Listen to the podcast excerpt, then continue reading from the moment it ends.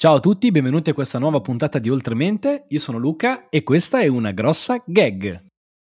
Vai, eh, infatti mi chiedevo che cosa stavi facendo, l'ospite non è ancora arrivato. È certo che non è arrivato perché abbiamo deciso intanto di eh, esporci noi in quanto a eh, speakers e eh, co-creatori di questo programma, mettendoci qualcosa di nostro che eh, in questo caso riguarda una piccola anticipazione prima della puntata di chi andremo ad intervistare. Oggi è una puntata alcolica, direi, Julian. Eh, sì, puntata frizzante, alcolica, eh, inglese in realtà anche, e non vedo l'ora di chiedere al nostro ospite se è un creativo pittore, poeta, scultore o è un chimico fisico matematico.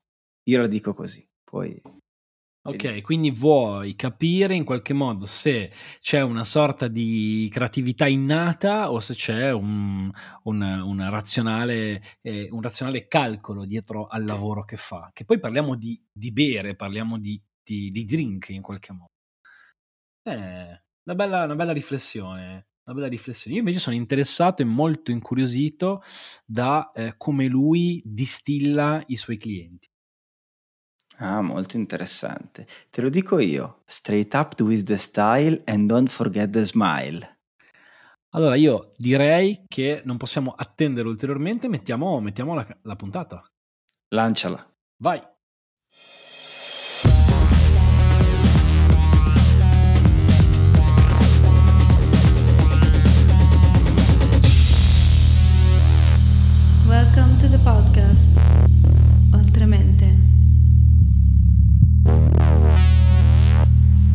Ciao a tutti e benvenuti a questa nuova puntata di Oltremente. Io sono Julian, qua con me ovviamente Luca. Ciao ragazzi.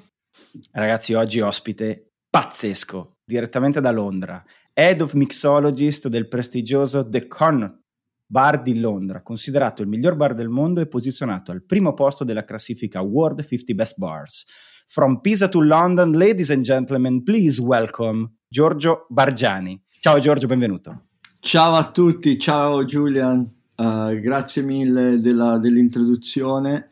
Uh, Luca, grazie anche a te uh, di essere qua con, con, me e ascoltarmi. Non so neanche perché mi ascoltate, però grazie, grazie. Perché evidentemente Giorgio, e benvenuto anche da parte mia, hai qualcosa di particolare.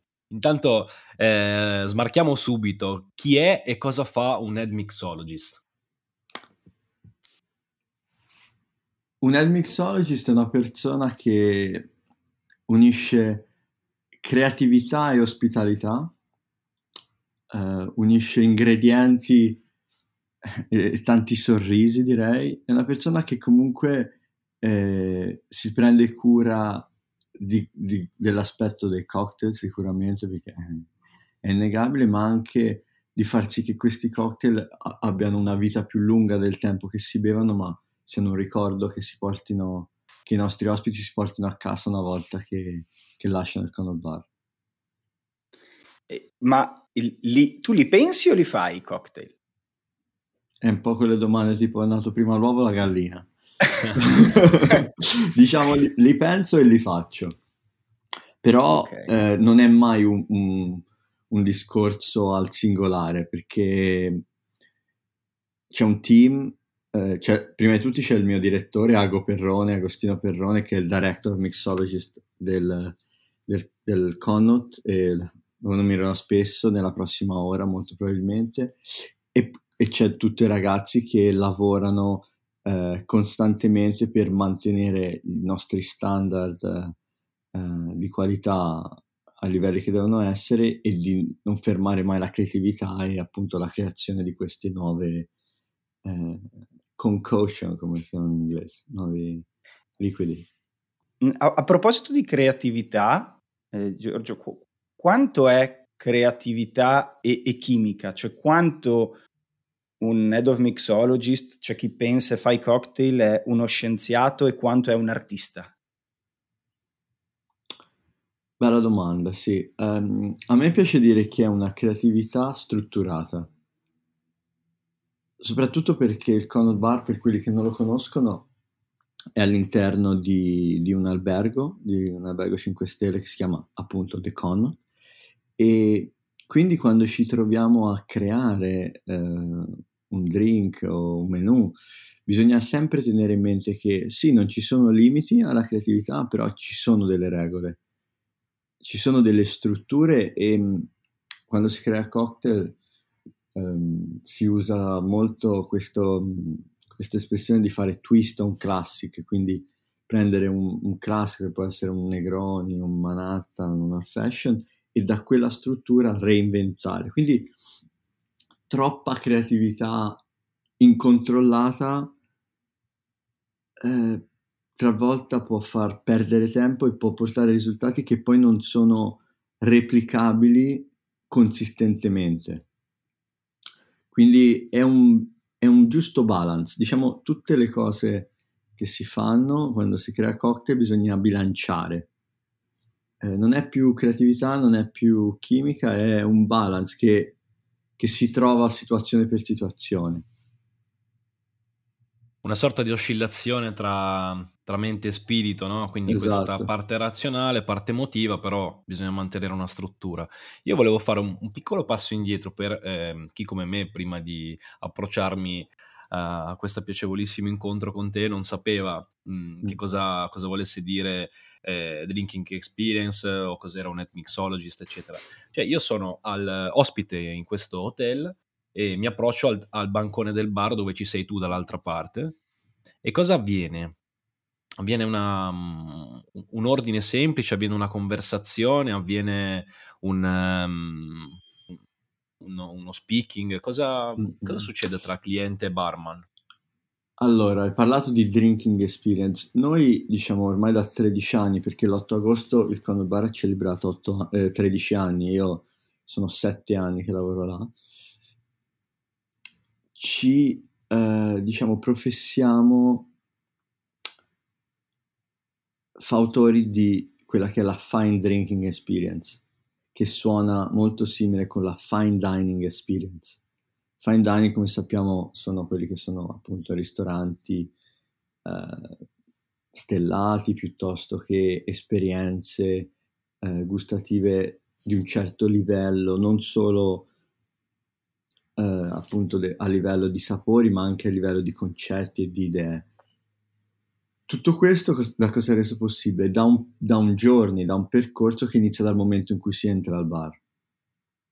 Quindi noi ehm, per quanto si può cerchiamo di sapere il più possibile dei nostri ospiti, quindi quando mm-hmm. qualcuno è dell'albergo già sappiamo chi è, probabilmente sappiamo già cosa gli piace.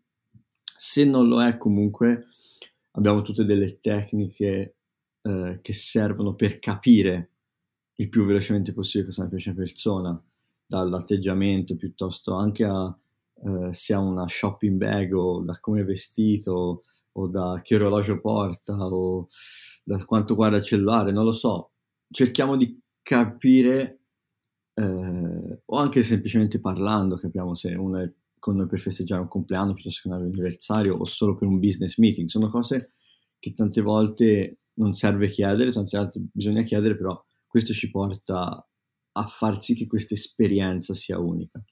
Una cosa che mi piace sempre sottolineare è il fatto che noi diamo un welcome drink, quindi quando te ti siedi eh, al tavolo, la prima cosa che ti arriva ti arriva un, un mini cocktail da neanche 50 ml.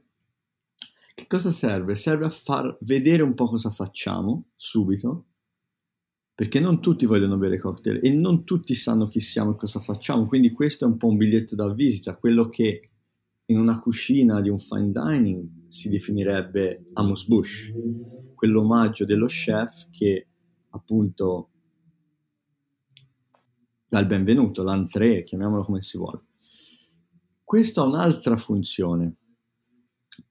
Come ho detto, hotel 5 stelle lusso a Mayfair a Londra non è il posto più eh, comune o più ovvio dove uno tutti i giorni va a fare un drink.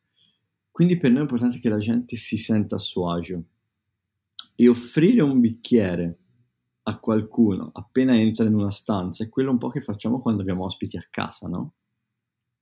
Quindi vengo a trovare Giulia e Luca a casa vostra e voi, Giorgio, un bicchiere d'acqua?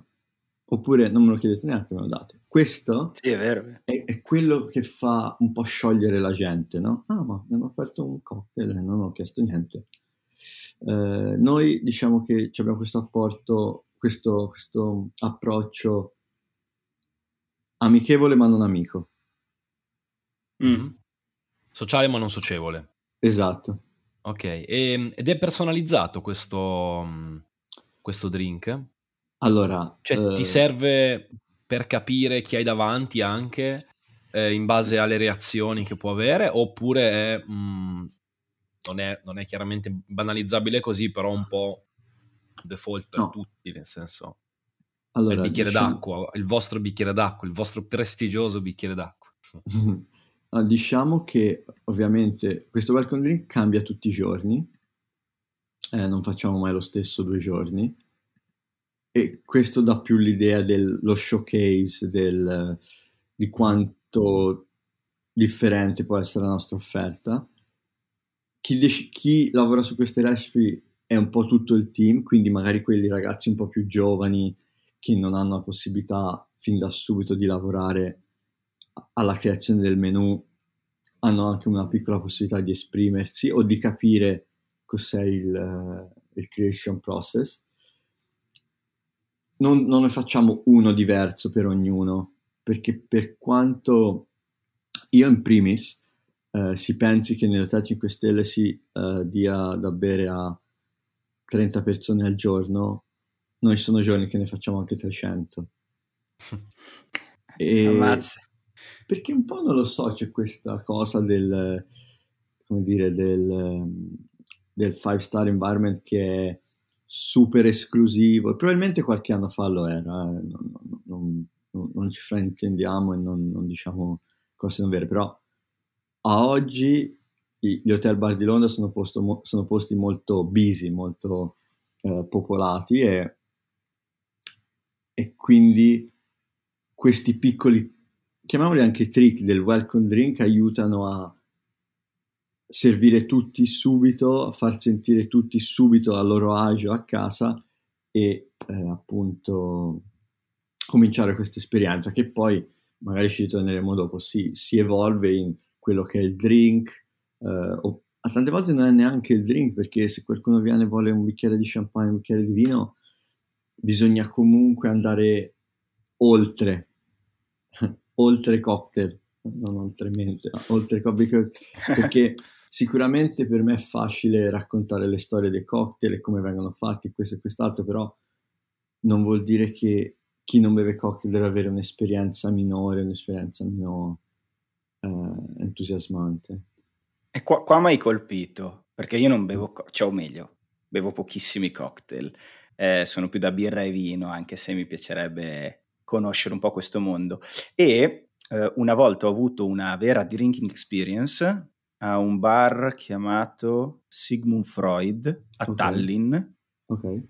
Vado a memoria, potrei sbagliarmi. Mm-hmm. E mi ricordo perché loro, quando mi hanno accolto e mi hanno fatto un, un po' di domande per capire quali erano i miei gusti, e mi ricordo che loro mi hanno detto: We do not sell drinks, we sell emotions. Mm-hmm. Noi non vendiamo drink, ma vendiamo emozioni. Ma quella forse fa parte del contorno, no? Però i loro drink erano incredibili ed è forse l'unica volta in un bar dove mi ricordo di aver assaggiato un cocktail che ho ancora in mente dopo anni e anni e anni.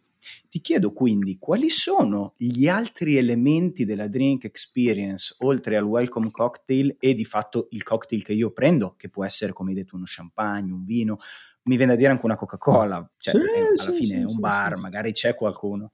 Eh. Allora c'è una cosa che è unica e ripetibile di noi che facciamo i bartender, che ha la personalità. Mm. Quindi alla fine dove non arriva il fattore tecnico arriva il fattore umano.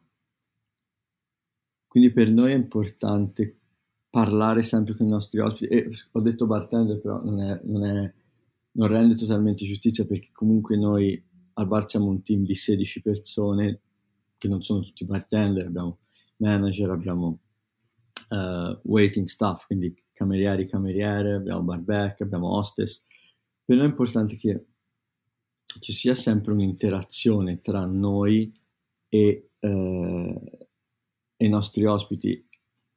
Si può parlare di tanto, non necessariamente di tutto, eh, però tante volte anche solamente un apprezzamento o, come dicevo prima, ad esempio, uno dei più banali, se qualcuno entra con una borsa di un negozio, chiedere semplicemente come è andato lo shopping, comprato qualcosa di interessante, fatto un regalo.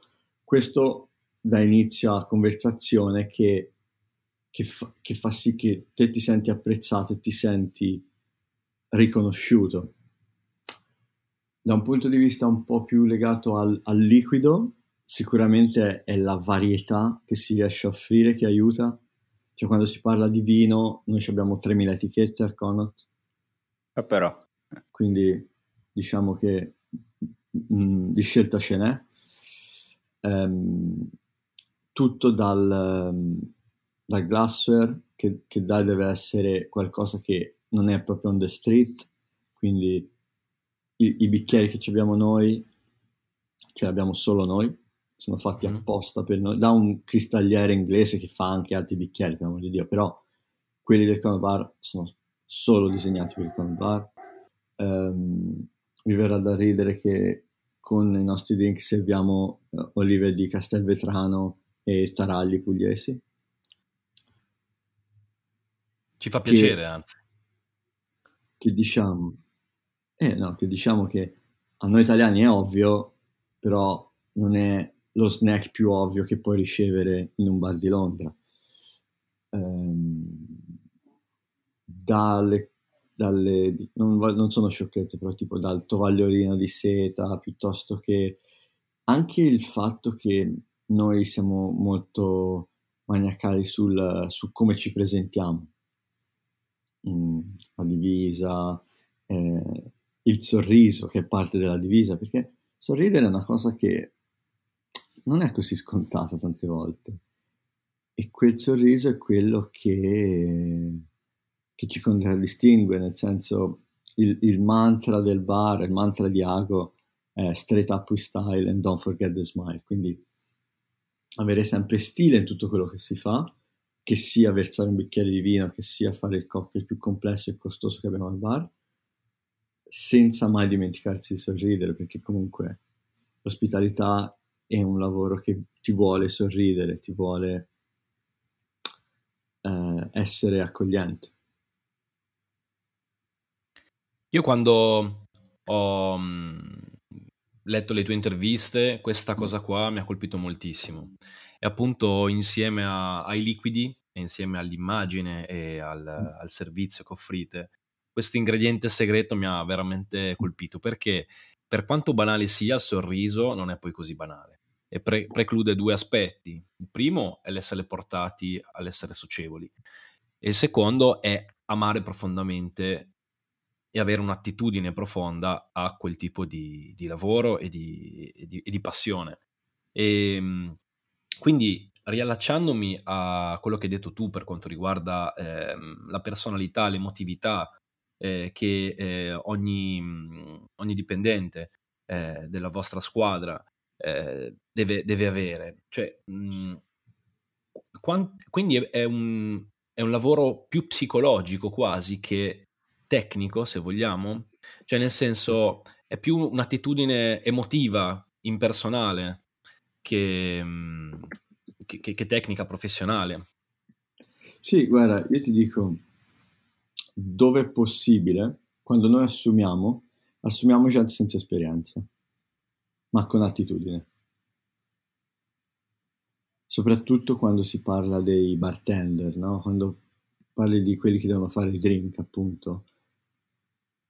Assumiamo gente che magari, non voglio dire non ha mai fatto un cocktail perché non è vero, gente che aspira a diventare bartender, ma non necessariamente magari ha lavorato in albergo, non necessariamente ha lavorato a Londra, non necessariamente eh, ha lavorato in un posto così riconosciuto, perché comunque li facciamo iniziare da barback, che è la posizione quella diciamo uh, iniziale, più modesta, però è quella che ti fa avere una visione a 360 gradi dell'operation, dell'operatività del bar.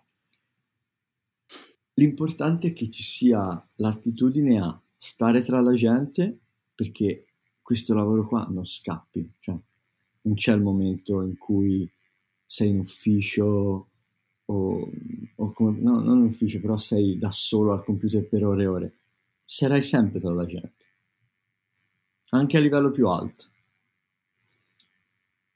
E la gente sono ov- ovviamente gli ospiti, i clienti, ma sono anche i colleghi. Mm. Certo. E la voglia di ascoltare, che ancora una volta, chi deve ascoltare? Deve ascoltare gli ospiti che, che hanno delle esigenze, ma deve ascoltare chi ti, chi ti vuole uh, guidare nella tua crescita professionale. Un'altra cosa che succede spesso qual è? La gente viene da noi perché ha letto l'articolo, perché ha visto il video, perché questo, questo, questo, fa. Io voglio che te mi insegni. Da nessuna parte è scritto che io faccio il professore o il maestro e odio quando dicono che il Conor Bar è una scuola, perché il Conor Bar è un bar dove la scuola è finita e la carriera che uno può intraprendere è molto soggettiva. Sicuramente ho delle nozioni tecniche, come si shakera, come si eh, fa uno sciroppo, come, di cosa sa un whisky, come è fatto un whisky, eccetera, eccetera, eccetera. Queste sono tutte knowledge che stanno con te. Cosa farne? Non, non te lo posso dire. Io mi sento molto fortunato perché in Ago ho trovato un mentore, ma non un maestro, non un professore, non uno che mi dice studia questo perché poi faremo il compito e col compito poi passerai all'esame. No. Queste sono le strade, queste sono le opportunità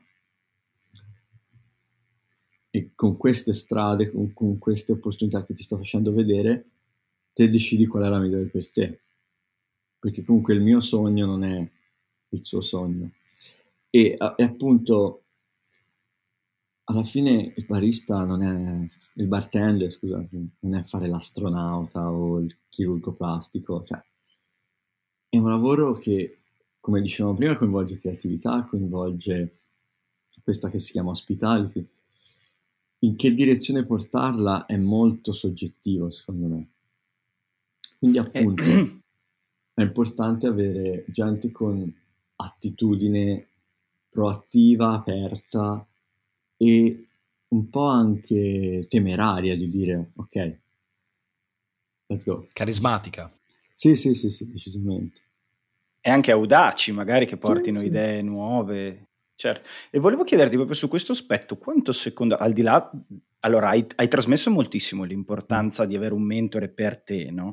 Ma in, in, in generale, secondo te cosa significa eh, avere un mentore? Come può cambiare la vita delle persone? Come si trova un mentore? Eh, perché questo è uno di quegli aspetti per cui il podcast è nato, no? cioè eh, prendere qualcosa che hai fatto tu per trasmetterlo ai nostri ascoltatori. E, ehm, e di fatto tutti noi potremmo trovare un mentore, no? Quindi eh, qual è la tua visione su questo aspetto? Eh, perché si, tras- si, sente veramente che per te è stato importantissimo avere, avere Agostino. Ah, non, è un po' difficile da esprimere. Diciamo che non si cerca un mentore. O non, non è che un mentore è, cioè, è, è idealizzato, disegnato. Il mio mentore fa questo, questo, questo. Cioè, Diciamo che mentore è una persona a cui ti ispiri, ma sicuramente non copi. Cioè prendi, magari prendi quello che te non hai, oppure prendi quello che ti piace di più e lo fai tuo. Cioè se vi, vi dico, se Agosti, Agostino ha lavorato in meno alberghi di quelli che ho lavorato io, per dire, no?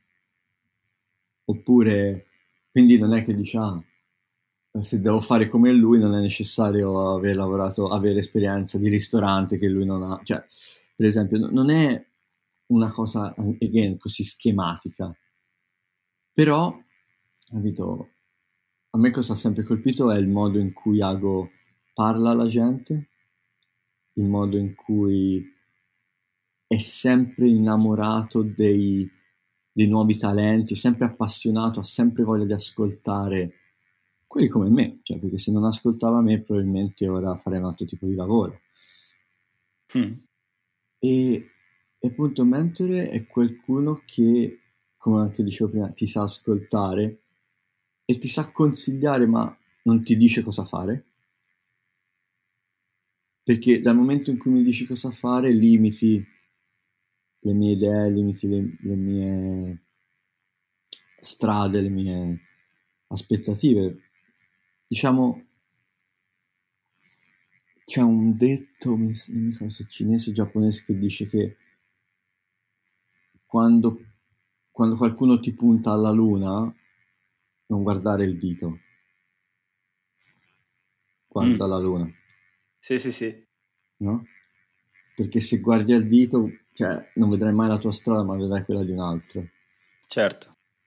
E quindi è importante, diciamo, avere un sogno proprio, avere un cammino proprio, ma cosa il mentore ti può, fa- ti può aiutare è a, a non perdere la voglia di seguirlo. È più quasi un motivatore che uno che veramente ti insegna qualcosa, ti dice cosa fare. Perché è un po', se lui ce l'ha fatta, io ce la posso fare. Mettiamola okay. così. Che poi cosa ha fatto lui e cosa faccio io sarà completamente differente o sarà un po' simile. Lo scopriremo solo vivendo. Certo. Penso, certo. delle volte mi sembra che parlo molto complesso, però penso eh, che... No, no, no, in realtà, in realtà è, è, è, chiarissimo. E secondo te um,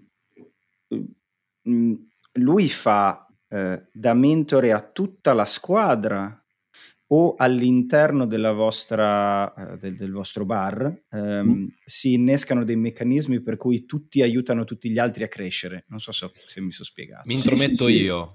Lo scelgono come mentore cioè viene scelto come mentore o tra la squadra spuntano degli altri piccoli mentori e magari è, è una cosa che si, incate- che si concatena? Allora, diciamo che tutti ci ispiriamo. Cioè, io a oggi, eh, dopo l'anno un po' eh, particolare che abbiamo avuto, sono estremamente eh, ispirato da, dal mio team, di come sono stati resilienti, di come non hanno smesso di pensare al bar, di pensare a, al modo in cui eh, lavoriamo e migliorarlo nel tempo libero che hanno avuto. Diciamo, i giovani si ispirano e si motivano della nostra esperienza, noi ci, ci carichiamo della loro energia, della loro voglia Uno di scambio. fare. Esatto, capito? Ehm, poi, come ho detto, non tutte le cose che il tuo mentore fa sono come le vuoi fare te. Magari c'è qualcuno, cioè possiamo dire ah, perché io e Ago funzioniamo, perché se, se, chi ci conosce un po', cioè Ago è quello serio, io sono quello un po' più, un po' più giullare, no? E quindi talvolta cioè, i ragazzi hanno bisogno di quello che li fa ridere un po' di più. Però c'è dei momenti in cui è, cioè, necessario essere più, più fermi, più seri, più dritti. Ma non che non lo sia quando voglio, non, mi fraintendete. Però appunto questo, questo, questa, questa ispirazione è data appunto dalla personalità tante volte, non dalla tecnica, come dicevo prima. Quindi c'è bisogno che diverse personalità diano differenti stimoli a, ai ragazzi giovani. Senti Giorgio, mm, mi immagino poi Eh, il prossimo viaggio a Londra, senz'altro ti verrò a trovare di persona mm. e farò anche Sicuro. la mia drinking experience. E, ehm, mi immagino questo contesto eh, di questo bar. Forse mh, pensavo prima che siete tornati semplicemente a fare il bar, cioè nel senso quello che è, era sì. prima un bar, cioè un rapporto empatico, emotivo con chi viene dall'altra parte del, balcone, del bancone per, per, per, per, rilassarsi, per stare bene, per, fondamentalmente per, per, benessere. Ok, e, ehm, immaginavo questo, questo bar eh, con una bellissima energia, mm, con una bellissima... Mm, eh, non lo so, mm, a volte quando si entra in qualche locale si percepisce quando una gestione, io la chiamo gestione perché vengo da, mm. sono responsabile di un negozio, però eh, si gestisce in un certo modo il team, c'è una certa sinergia, c'è una certa... Eh, un, certo, un certo modo di lavorare in gruppo. E allora mi veniva questa domanda, come si mantiene questo stato mentale sorridente e si alimenta con gli altri? Ehm, e allo stesso tempo essere concentrati per dare il massimo su quel, su quel drink, il massimo servizio, il massimo, perché comunque c'è una, c'è un, una performatività comunque altissima in termini di, di, di, servizio, però allo stesso tempo bisogna mantenere una estrema naturalezza, un'estrema empatia, se poi mi confermi quello che, quello che mi immagino per come mi no. sei arrivato. Eh. Allora, è un insieme di molti fattori, alcuni più ovvi, alcuni meno ovvi, alcuni che sembrano un po' cliché, ma allora la prima cosa secondo me è credere in se stessi e in quello che si sta facendo. Perché come dicevo prima, non essendo scuola nessuno ti obbliga ad andarci, nessuno, eh, consideriamo che il Conor Bar siamo 16, come ho detto prima, 15 italiani e una ragazza slovacca che parla italiano. Dico questo perché? Perché nessuno è nato a Londra, quindi abbiamo deciso di lasciare il nostro paese, venire fino a qua. Non so se avete mai abitato a Londra, non è il posto più eh, facile, economico, rilassante nel mondo per andare a vivere, prima di lavorare, eh? poi c'è anche lavorare che è una cosa grossa. Tutte queste scelte le abbiamo fatte quindi in un certo senso bisogna essere adulti abbastanza di dire ok, sono arrivato fin qua, ho sacrificato, perché comunque sacrifichi la famiglia, sacrifichi gli amici, sacrifichi un certo stile di vita, che per dire è quello italiano, ma questo esempio secondo me si fa in tutti quelli che intraprendono un percorso che chiede certe cose.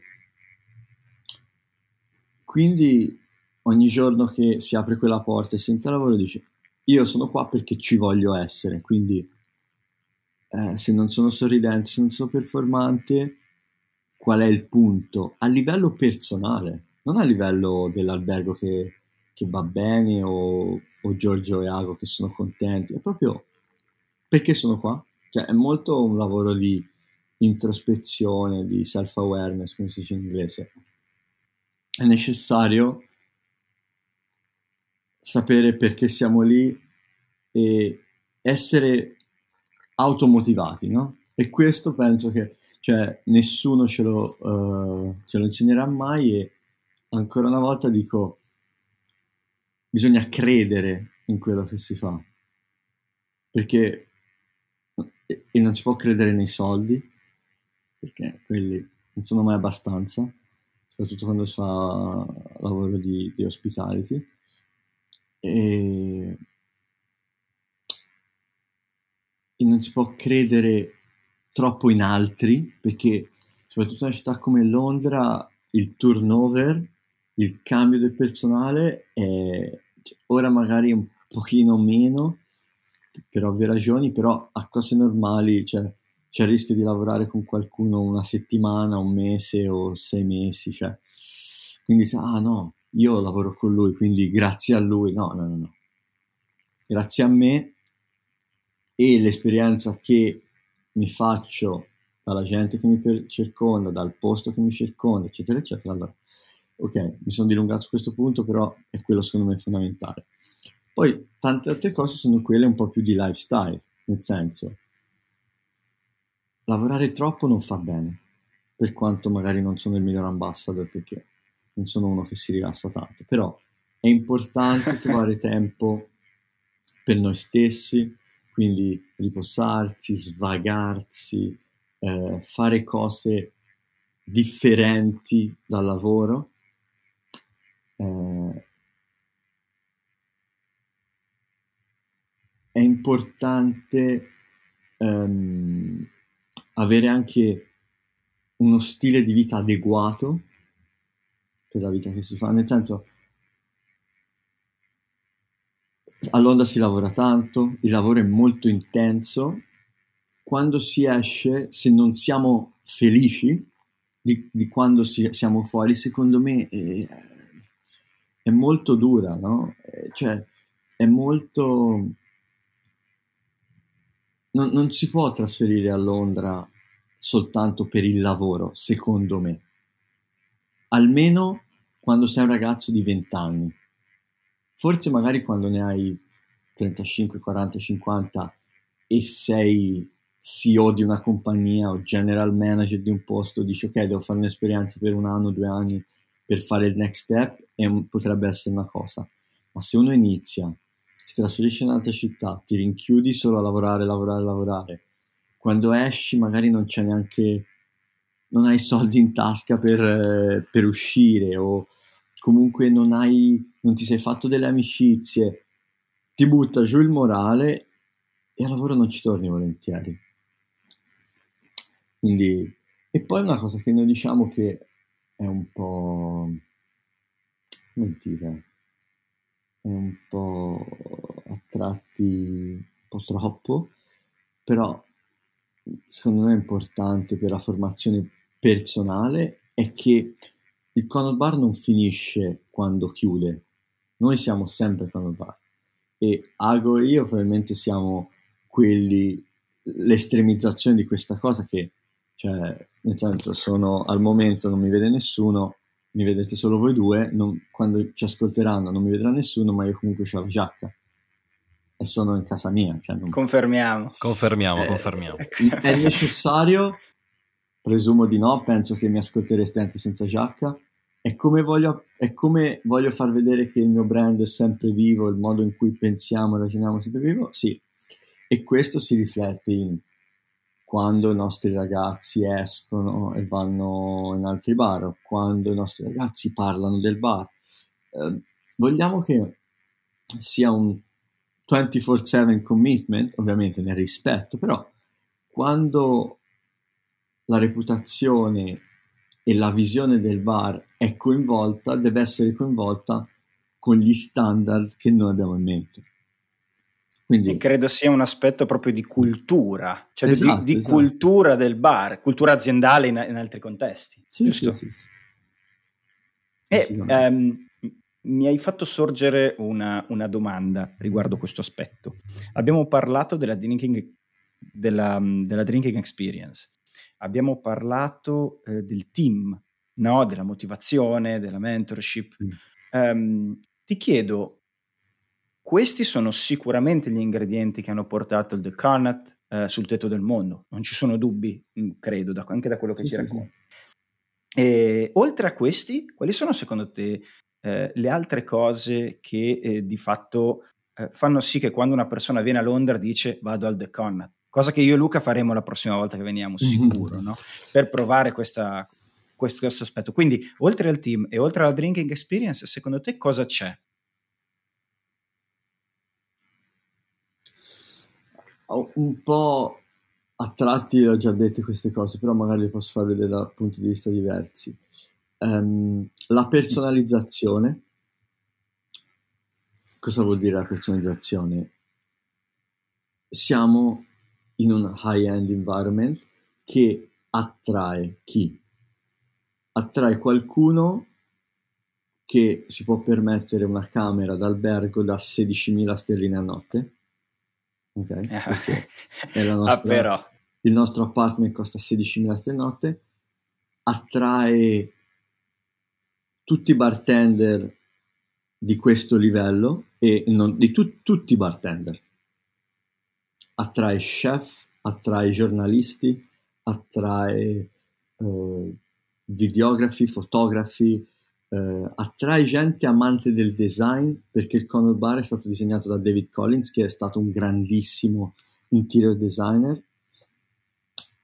Quindi io dico sempre, secondo voi bisogna usare con tutti lo stesso linguaggio, con tutte le stesse armi, con tutti gli stessi drink, con tutti gli stessi approcci? Sicuramente no. Certo. Chi, chi paga una camera a 16.000 sterline non gli puoi cominciare a parlare di tecniche di cocktail o di quanto sono buoni i limoni che usiamo perché probabilmente non lo so magari di, di, dei limoni di Amalfi che noi usiamo per i martini quelli sono proprietari di, di, di un appezzamento Amalfi cioè eh, certe cose, parlare di soldi con chi ha tantissimi soldi, no, no, no così è un po' brutto, diciamo, parlare di... Oh, giusta, di, di cose materiali uh-huh. con chi ha la possibilità e, e accesso a tantissime cose materiali. Eh, no, anche perché sì. l'aspettativa è altissima, esatto. non solo dal punto di vista degli ingredienti, ma a 360 gradi, perché magari se voi offrite il miglior caviale del mondo, questo qui è una persona che lo, ma- lo potrebbe mangiare tutti i giorni. No? Esattamente, esattamente. Quindi eh, quello è.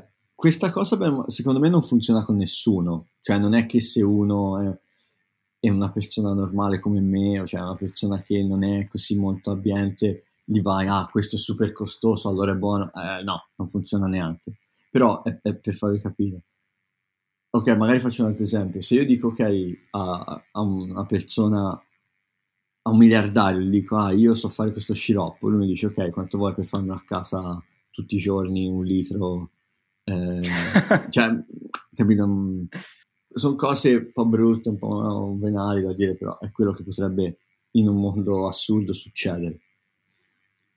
Mm-hmm. Gli esperti del settore, quelli altri bartender o chef o gente che lavora in ristoranti, sanno molto.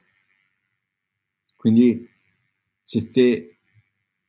Vabbè, magari la prima volta li sorprendi, no? La prima volta, ah, qui è così è come facciamo martini cocktail, così è come facciamo negroni. Ah, bello, bello. Però se uno torna una, due, cinque, dieci volte, per noi è importante che si senta come la prima, se non meglio. Quindi questo bisogna, che, bisogna sempre personalizzare l'esperienza, no? Se uno è tornato già sappiamo cosa magari gli piace e no. E ancora una volta, ascoltando, riesci a capire che direzione prendere. Quando poi si parla di artisti, fotografi, videografi, designer, magari l'ingrediente mm, non gli interessa proprio. Allora per noi è importante sempre l'aspetto visivo dei drink che facciamo. L'aspetto visivo e il concetto, cioè noi abbiamo drink ispirati a, allo stile di pittura di Jackson Pollock, abbiamo drink um, ispirati all'arredamento del bar, che sono cose che diventano così astratte che sapere cosa c'è nel bicchiere può anche quasi essere tralasciato. Quindi diciamo, facciamo sì che la nostra conversazione, la, noi possiamo parlare dello stesso drink in cinque modi diversi, 5-6 modi diversi. Possiamo parlarne in termini di do, da dove vengono gli ingredienti, quindi se una persona che viaggia molto, ti posso dire, ah, questo eh, viene da qua, sono sicuro che ci sei stato. A Malfilemo, eh, sono sicuro che ogni estate vai in vacanza a Malfilemo, e in, in Amalfi Coast, eccetera, eccetera. Al bartender diciamo no, perché abbiamo fatto la chiarificazione, la distillazione, questo, quindi è interessato. Al, appunto all'artista diciamo, ah, guarda, ehm, i colori di questo drink sono fatti ispirandosi a questo, questo quest'altro. Al giornalista o all'influencer, che ora sono molto in voga, gli dici ok, eh, se fai una foto da questo angolo sembra, cioè spaziamo tanto sul concetto e sull'idea che può essere adattata al, al pubblico che ci ascolta. Bellissimo. Uh, eh sì, è veramente stupendo. E io poi ho una certa passione, forse anche un feticismo sui numeri uno, no? su, su, sul su quelli che sono al tetto del mondo perché credo che tutti poi si possano ispirare per cercare di arrivarci. Abbiamo avuto la fortuna di intervistare Riccardo Canella che è stato chef del Noma, che è stato il numero uno al mondo, quindi eh, mm-hmm. la ritrovo una conversazione similare perché anche lui parlava di esperienza. E, ho una questione però che mi, sempre su questo tema del, del Connat che è sul tetto del mondo.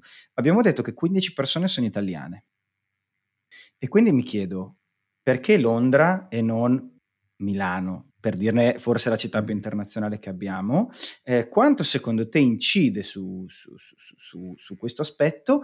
Eh, quali sono le principali quindi differenze che hai trovato con l'Italia, iniziando da una che eh, secondo me è culturale, potrei sbagliarmi, eh, quindi correggimi se dico delle inesattezze, a me sembra, ho la percezione che eh, all'estero ci sia molta più tendenza a fare grandi bar, grandi ristoranti leg- eh, legati al mondo de- degli hotel, ok?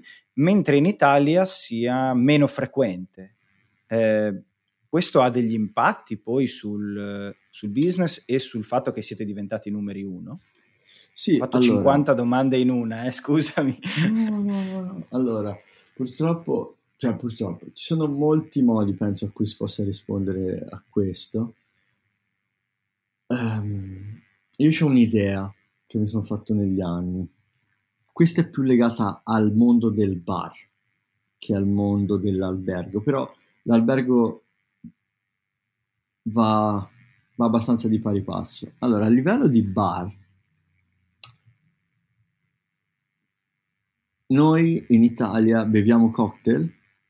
Mm, spritz, americano, negroni, diciamo sempre i soliti, ma, ma non per niente, perché cioè, al momento sono anche tra i cocktail più bevuti al mondo.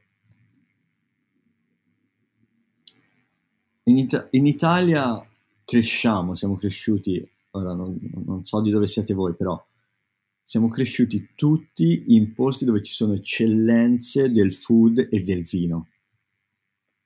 Quindi in un certo Verissimo. certo senso siamo cresciuti e viviamo in questa realtà che dice perché disturbarsi a fare cocktail e a mettere dentro cose che non è roba nostra quando la migliore mozzarella del mondo viene da qui, quando la migliore pasta del mondo la facciamo noi, eccetera, eccetera, ci se ne può parlare per quanto volete. In Inghilterra succede che non ce n'è mozzarella, non ce n'è pasta, non ce n'è eh, Brunello, non ce n'è Barolo, quindi tutto viene da qualche altra parte. Quindi in un certo senso si crea un'apertura mentale forzata, per quanto magari gli inglesi sono un po' chiusi per tante altre cose, però cioè, se loro dovessero vivere di quello che cresce in Inghilterra, e ora sta cambiando, eh, perché ora sono l'English Sparkling Wine, i, i, quelli che fanno il formaggio buono, gli allevatori, sta un piano piano cambiando, negli ultimi anni è cambiato. Però cioè, qua mangerebbero fagioli e, e tuberi e basta. Un po' di salsiccia forse. E dalla Scozia, la carne in Scozia buona, c'è però non è che non è che sono Niente famosi. confronto. Esatto. Uh, un po' non sono bravo in storia, però penso anche un po' alle colonie back in the days hanno fatto sì che confluire di spezie e prodotti esotici a... non spaventano tanto quanto spaventano in Italia, capito? Che invece cioè, abbiamo Italia, una cultura dice... più radicata, dici? Esattamente. E siamo, cioè, alla fine... E più tradizionalisti anche, forse, sì, no? E alla fine siamo famosi in tutto il mondo per questa cultura, quindi esserne orgogliosi e esserne attaccati è... ha senso, non è una cosa che facciamo a caso. Eh, quindi cosa succede? Tutto questo per dire che se io vado da un cliente medio italiano e gli dico, ah, ti propongo questo cocktail dove dentro c'è cardamomo, fava tonka, lo sherry piuttosto che quello e quell'altro, italiano dice, cosa? Cardamomo? Mm. Mm. Come lo fai? Al prosecco cioè, non ce l'hai?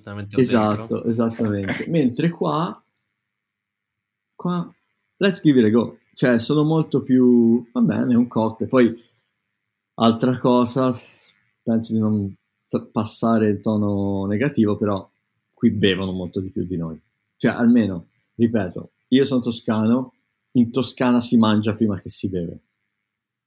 Qua si beve, si beve e forse a, a un certo punto si mangia. Eh, quindi questo fa sì che se, vuoi, se non vuoi bere la birra tutti i giorni o il vino tutti i giorni, ok, è un po' dispregiativa come in inglese, però diciamo che si, si, sono adattati per avere un po' di, di, di varietà. Quindi penso che la grossa differenza la fa Londra e, e l'Italia, Milano per dire, è la clientela perché Londra non è Inghilterra, Londra è il mondo, perché magari vai a Manchester e la pensano già un po' diverso da quello che ho detto fino ad ora.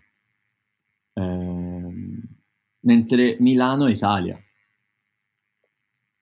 secondo me. Sì, è vero, cioè confermo, io ho passato un periodo in entrambe le città e devo dire che Londra è, è, è, è tutto il mondo. Penso sì. di non avere mai conosciuto un londinese in alcuni mesi che sia stato eh. insomma, quindi Immagino. Comprendo perfettamente. Eh, mi hai fatto sorgere un'altra dubbio, domanda eh, similare che, alla quale abbiamo fatto a Riccardo. Hai parlato di cardamomo, di una fava, di non Tonka. ho capito bene che cosa.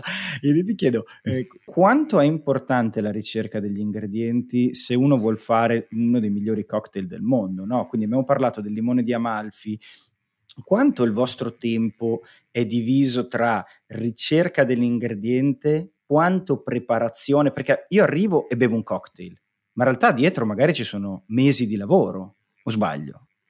Sì, allora il nostro cocktail menu si sviluppa in una media di nove mesi, quasi come fare un figlio.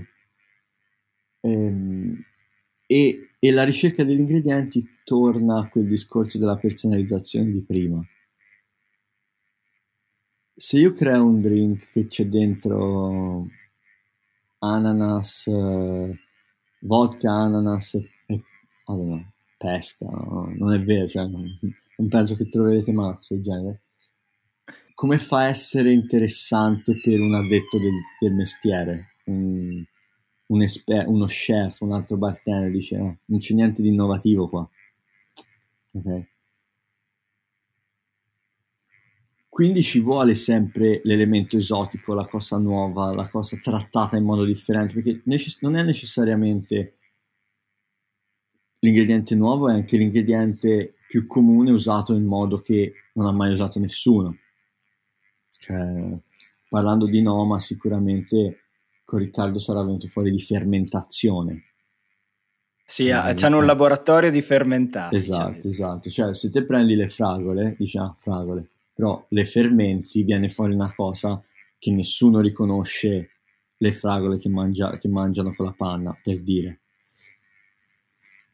Quindi la ricerca dell'ingrediente è importante per far sì che quello che facciamo è sempre più emozionante e interessante, stimola la curiosità della gente e ci mantiene e mantiene i ragazzi motivati perché se io ti dico fai gli stessi drink con gli stessi ingredienti over and over and over, cioè eh, la motivazione, quella, quella cosa del mentoring là, no? Io ti dico guarda, gli ingredienti si cercano così, guarda qui, guarda là. Però è lì che dicono ok, no, allora voglio guardare in un altro posto, allora voglio... È così che questo creative process, questo mentoring va avanti perché c'è motivazione a dire ok, voglio provare cose nuove, voglio vedere cose nuove, eccetera, eccetera, eccetera. Detto questo, è importante secondo me quando si crea un drink o un piatto di essere un po' per tutti, perché il Noma è un buon esempio, ma non è come noi, perché Noma fanno delle cose che sono proprio on the edge, sono proprio al limite, se non anche oltre il limite. Però nel mondo sì, del sì. food fare una cosa così estrema va bene. Cioè, è molto più capito, cioè al bar si va per divertirsi, per svagarsi. E non vuol dire ballare in piedi sui tavoli, divertirsi. Dire rilassarsi, lasciarsi andare. Se te vieni a un bar e ti comincio a dire si beve solo questo, già non mi sto divertendo.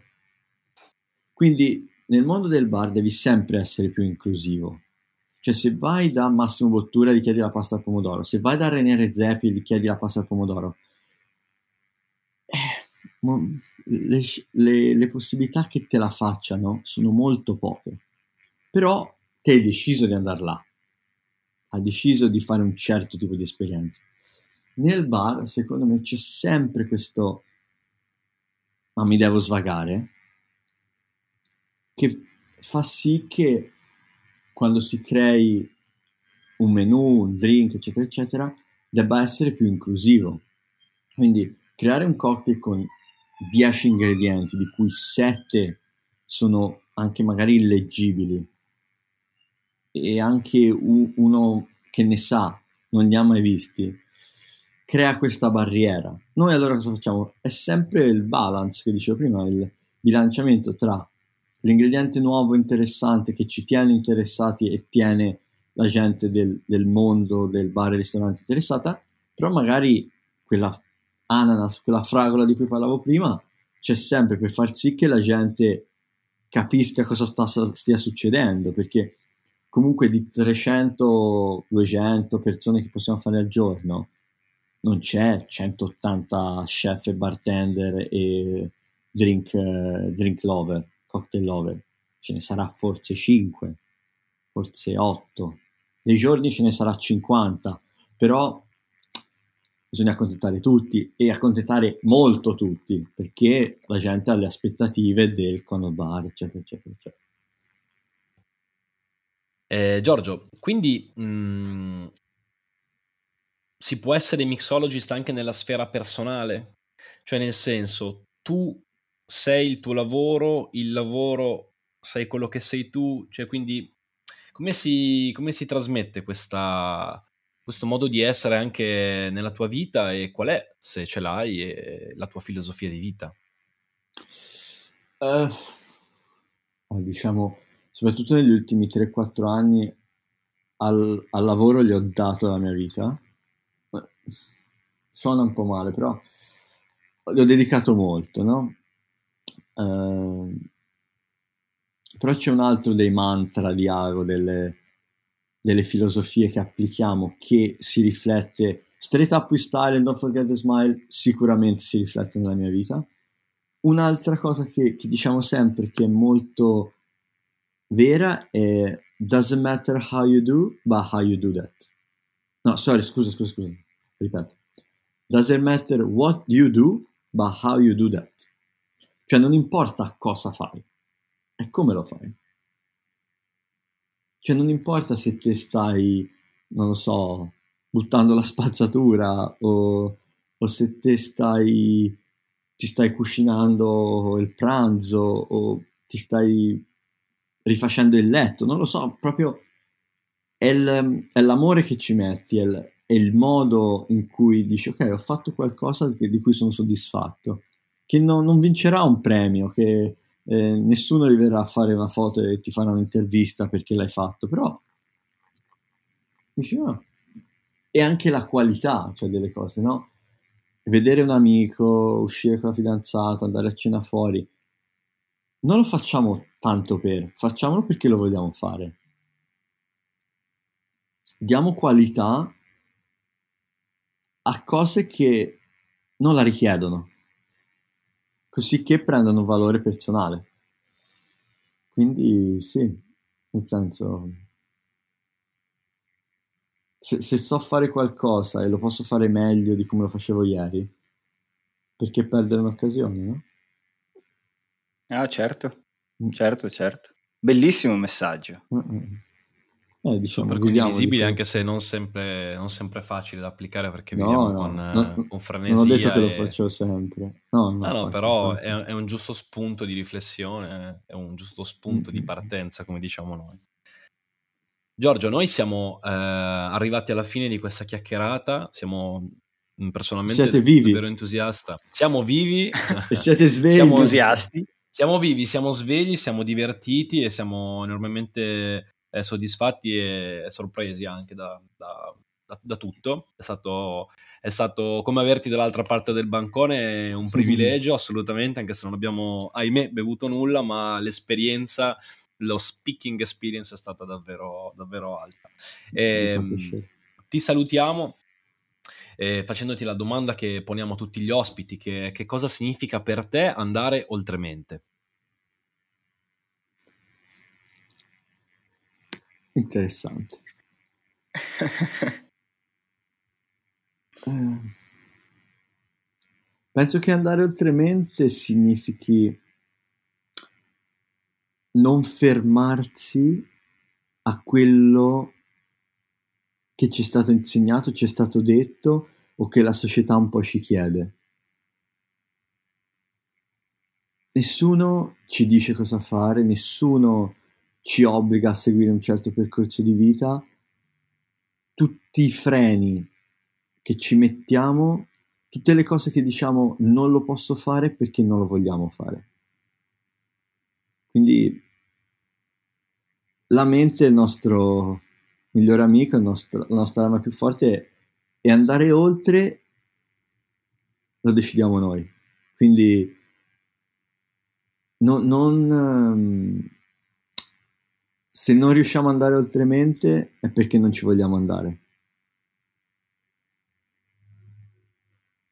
Quindi non, sostanzialmente non so. i, vincoli, i vincoli che ci poniamo sono autoimposti, cioè non, esatto, esatto. Cioè, siamo noi stessi a dare il nostro potenziale, giusto? Esatto. Penso che ci siano delle cose non impossibili, ma molto difficili, o delle, tante volte ci troviamo in situazioni di vita che ci obbligano delle scelte. Ci sono altri momenti magari nella nostra vita che siamo più liberi e tutto quello che non, de- non facciamo è perché la nostra mente, il nostro corpo, non sono sicuro il corpo, cioè, a meno che qualcuno abbia dei, poverino dei limiti fisici, però ci sono tanti esempi nel mondo di gente che che ha raggiunto cose impossibili eh, con deficit eh, fisici. Quindi è proprio la nostra mente è la barriera che non ci fa andare oltremente. Quindi sì. Eh. Spero, ti, so ti, risposto, ti ringraziamo moltissimo. Oh, no, chiarissimo e condividiamo sia io che Luca credo questo mm. pensiero e il podcast infatti è nato anche, anche per questo, no? per provare a aiutare le persone a fare un passo in più, a vedere di, di eh, appunto svincolarsi e fare, fare, un'esperienza nuova e conoscere qualcosa di nuovo. Eh, non so Luca, ring- io ringrazio tantissimo Giorgio eh, per il tempo che ci hai dedicato. Ho imparato un sacco di cose e spero mm. presto di avere la possibilità di vivere una drinking experience al The mm. Connat. E, ehm, sì, sicuramente non ha imparato come fare cocktail perché penso quasi di non averne parlato. eh, ma, ma, ma, poi io non è che sia molto portato, quindi preferisco berli delle due. Eh, bravo, bravo. Giorgio, non è, il, non è, il, cosa, ma il come, quindi noi abbiamo bravo, imparato come che... li fai, non cosa fai. Però e ci sforzeremo per Paolo, provare a eh. imparare. Eh, scusa Giulia, esatto. ringraziare anche Paolo che ci ha messo in contatto. È un ringraziamento speciale a Paolo, che è un mio collega che mi ha messo in contatto con Giorgio eh, per, per, permettere a tutti insomma, di ascoltare questa, questa storia incredibile e, e, e, quello che ha portato il The Conat su, sul tetto del mondo. Quindi grazie, grazie Guarda, molto Paolo. Voglio fare una super breve parentesi, lo so che siamo in ritardo, ma lavoravo, no, con, no, no, lavoravo con Paolo in discoteca dieci anni fa totalmente un mondo differente da quello di oggi, per entrambi no, per me che sono a Londra in albergo, eh, per Paolo che lavora in compagnia. Ho imparato anche da lui. Impari, cioè Paolo era uno che quando c'era da lavorare duro, lavorava duro, quando si poteva ridere si rideva e quello era un balance che faceva sì che quando lavoravamo insieme c'era armonia.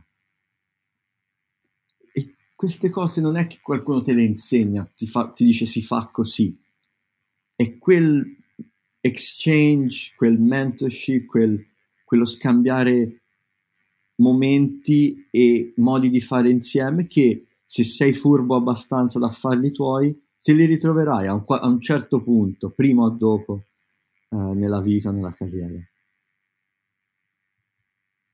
Grazie Giorgio per grazie questo messaggio veramente bello, veramente grazie, bello. Grazie.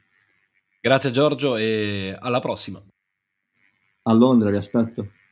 Ciao, straight up with style, don't forget this man. Ciao.